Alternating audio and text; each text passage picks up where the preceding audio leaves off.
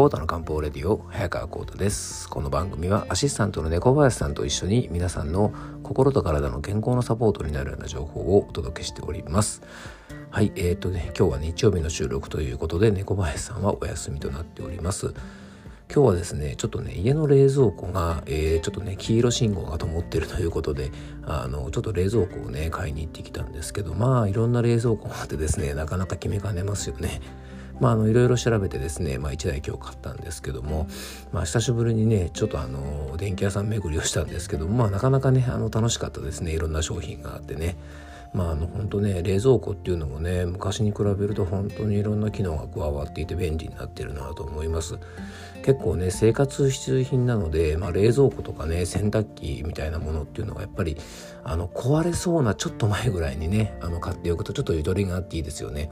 冷蔵庫なんかもねもう実際壊れちゃってもう明日からねもう今すぐ新しいのが欲しいってなるとですねなかなかねやっぱりお店に在庫がなかったりとかちょっと妥協してねもうとりあえず今あの明日届くのでいいやみたいな感じになっちゃったりするので、まあ、皆さんもねこれからあのね年末年始で結構電気屋さんのセールなんかもあったりするのでやっぱりねあの生活必需品も欠かすことができないような家電っていうのはですねちょっと早めに買い替えておくとねいいんじゃないかなと思います。はい、えー、ということでね今日の本題へ移っていきましょう。コータの漢方レディオ今日もよろしくお願いいたします。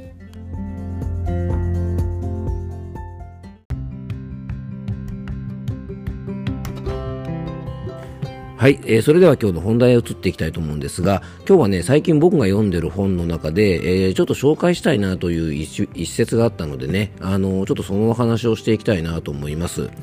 えー、その本はですね、あの僕がね、あの好きでたびたびこの番組にもね、あの登場する方なんですけども、あの心療内科医のね、あの海原純子先生の著書で、ちょっと前の本なんですけども、あのタイトルがですね、これなかなかインパクトがあるんですね。男はなぜこんなに苦しいのかというですね、あのそういうタイトルの本なんですね。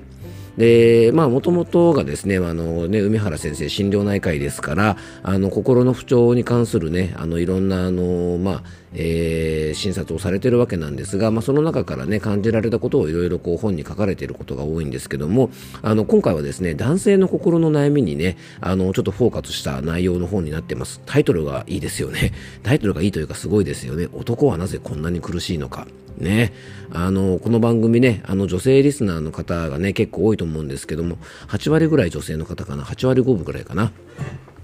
なんですけどもね、あの男性リスナーの方もね、あの楽しんで、まあ、いつも聞いていただいている方も多いと思うんですけどもね、あの皆さんね、女性の方ぜひあの聞いてください。あの男の人もですね、結構苦しいのです。はい。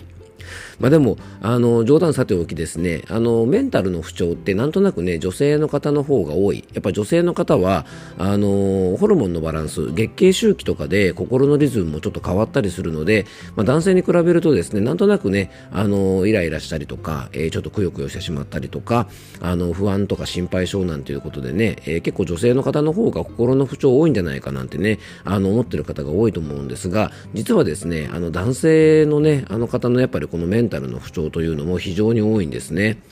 でね、あの、まあ、これね、あんまりいいデータじゃないんですけども、あの、自殺をしてしまう方のね、男女比なんですけども、あの、厚生労働省のね、まあ、調べによりますと、えー、男性と女性のですね、自殺の比率は、えー、男性の方がですね、女性のね、2.1倍。えー、これね、えっと、今年出たね、厚生労働省のデータなのでね、一番直近だと思うんですけども、実はね、あの、女性よりも男性の方が倍ぐらい、あの、自殺をしてね、自ら命を絶ってしまう方が、あの、多いということなんですね。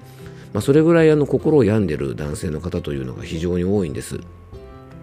であの女性と男性の、まあ、もちろんね、まあ、そういう、まあ、ジェンダー的な、ね、話とはちょっとまたこれ異なるのかもしれませんがあの性質の違いもあると思うんですけども男性の方の方が割とこういうね心のあの悩みをですね結構我慢してしまってもうあの限界まで我慢してしまうということが結構多いんですね。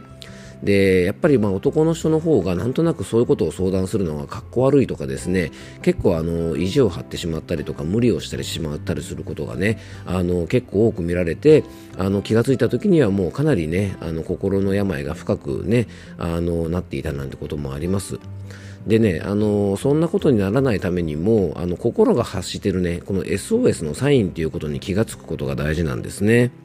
で男の人というのは周りの人に対して例えば家族に対してもですねあんまり自分の心に対し心のことをですね相談したりすることがないのであの、まあ、一番はねやっぱり自分自身で気づいて、まあ、早めに相談する、ね、例えば心療内科医ですとか、まあ、例えば僕らみたいなねあの漢方の相談しているところは心の健康相談も非常にあの得意の先生が多いですし僕もあの心の健康相談非常にたくさん受けてますのでねあのそういったところに相談してみるのもいいと思いますしあのまずは自自分で気がついてあの早めに相談を受けるのがいいんですけどもあのもう一つがねやっぱりあの周りの身近な方があのその人の変化に気づいてあげてねやっぱ声かけてあげるっていうことも大事なんじゃないかなと思います。でね、その本の中に、えっ、ー、と、海原先生が書かれていた、心が発する SOS のサインということについてね、ちょっと今日はお話ししていきたいと思います。で、海原先生は、心が発する SOS のサインには、4つの柱があると書かれています。第1は気分のサインで、えー、これは結構わかりやすいです。えっ、と、イライラしたり、怒りっぽくなったり、攻撃的になったり、孤独感をすごく感じたり、気分の落ち込みややる気のなさ、まあ、こういったものがね、あの感じる時というのは、やっぱり心が発してる SOS のサイン。これがまず第1のサイン。で、第2のサインは体調のサインです。えー、食欲不振とか過食とか睡眠障害肩こりやめまい耳鳴り頭痛などまあ、こういったね体の不調も実は心が発する SOS のサインの場合があります。第3のサインは行動のサインです。えー、例えばね、あのー、お仕事で上司の立場にあるような人は、ぜひこれはね、知っておいてほしいというふうに梅原先生も書かれておりますが、仕事がのろくなったり、遅刻が増えたり、ミスが増えたり、仕事で決断ができなくなったり、身だしなみが悪くなったりするなどですね。あのこれ一見すると怠けているだけではなくて実はねその裏にはうつ病みたいなものが隠れていることも、えー、しばしばあるそうなのでなんか最近ねあの仕事の出来がねあんまり良くないなとか急になんかこういうね仕事に対する変化が出た時っていうのもこれ実はね心が発する SOS のサインの場合があります。第4は表情のサインです。えー、これはですね、あのぜひね、あのパートナーの方なんかで言えばね、割とあの気がつきやすいと思いますので、あのこの辺はね、あの日々ちょっとずつチェックしておいてあげるといいと思うんですが、例えばね、笑いがないとか、表情がこわばってるとか、顔がね、こう仮面をかぶったような感じがするとか、結構ですね、あの顔にも現れます。でね、こういうサインは心の疲れを表すね、SOS と言えますので、あの、ちょっとやっぱり変だなと思った時にはね、やっぱり声をかけてあげてほしいですし、あのね、この頃どう？とか、元気にやってますか？なんていう風にね、あの、ちょっと声をかけてね、一緒にあの、お茶でも飲んで話をしたりすることを、あの、結構三原先生もお勧めしたいと書かれていますので、あの、今日ね、ちょっとご紹介した心が発する SOS のサイン、もしね、自分自身もそうですし、自分の大切な人にね、こういううサインが見えるようだったら、あの、ぜひですね、ちょっと声をかけてあげたらいいんじゃないかなと思います。えー、今日はですね、最近ちょっと僕が読んでる本の、えー、一つである、えー、男はなぜこんなに苦しいのかというね、あの本の中から、え心が発する SOS のサインというところをちょっと抜粋してね、あのご紹介させていただきました。え少しでもお役に立てば嬉しいなと思います。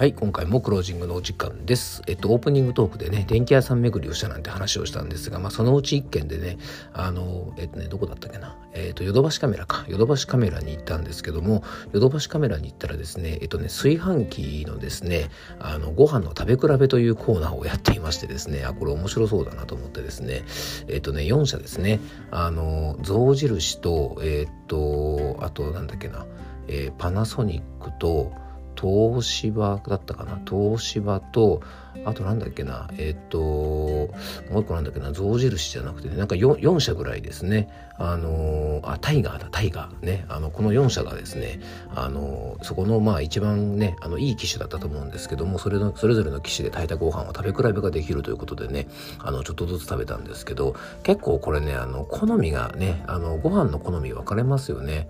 まあ、僕はね結構あの固めのご飯が好きなので、えーとね、食べた中ではタイガーかあとはねえっ、ー、とパナソニックのビストロってやつかな。あのどちらかが良かったですね。なんかこの間テレビで見たらですねあの象印のですねなんだっけ塩分炊きっていうのがねなんかすごくいいなんていうのをやってたんでちょっと興味があったんですけどもね塩分炊きはですねちょっと柔らかめだったんですね。まあこれはね多分炊き方にもよると思うんですけどもあのね同じ水の量とかで炊きましたなんて言ってたんですけど今日食べた感じだとですねタイガーのやつがね結構美味しかったですね。はい、えー、皆さんどうでしょうかね。あのやっぱり炊飯器結構こだわりを持ってねいろいろ使ってる方も多いと思うのでなんかおすすめの機種があったら是非教えてください。はいということで、えー、本題とは全然関係ない話でクロージングですね、えー、今日も聞いていただきありがとうございます。どうぞ素敵な一日をお過ごしください。漢方専科サーター薬房の早川幸太でした。ではまた明日。